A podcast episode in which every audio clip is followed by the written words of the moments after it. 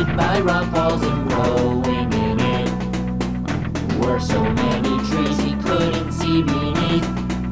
The leaves on the trees were so cool and so green that it looked like a floor. Being curious, he jumped on top and swung from tree then to tree. He's putting on a show, he slipped and fell below and saw the worst thing that he had ever seen.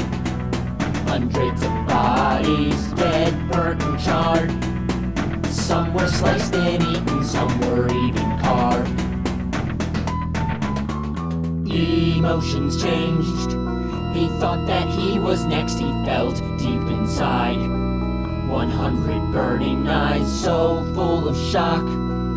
He could not even get back up, he had help. His girlfriend pulled him up when they looked at the map.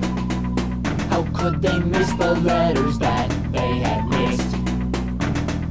Before they came here in Jotay, at the home of the world's largest grave.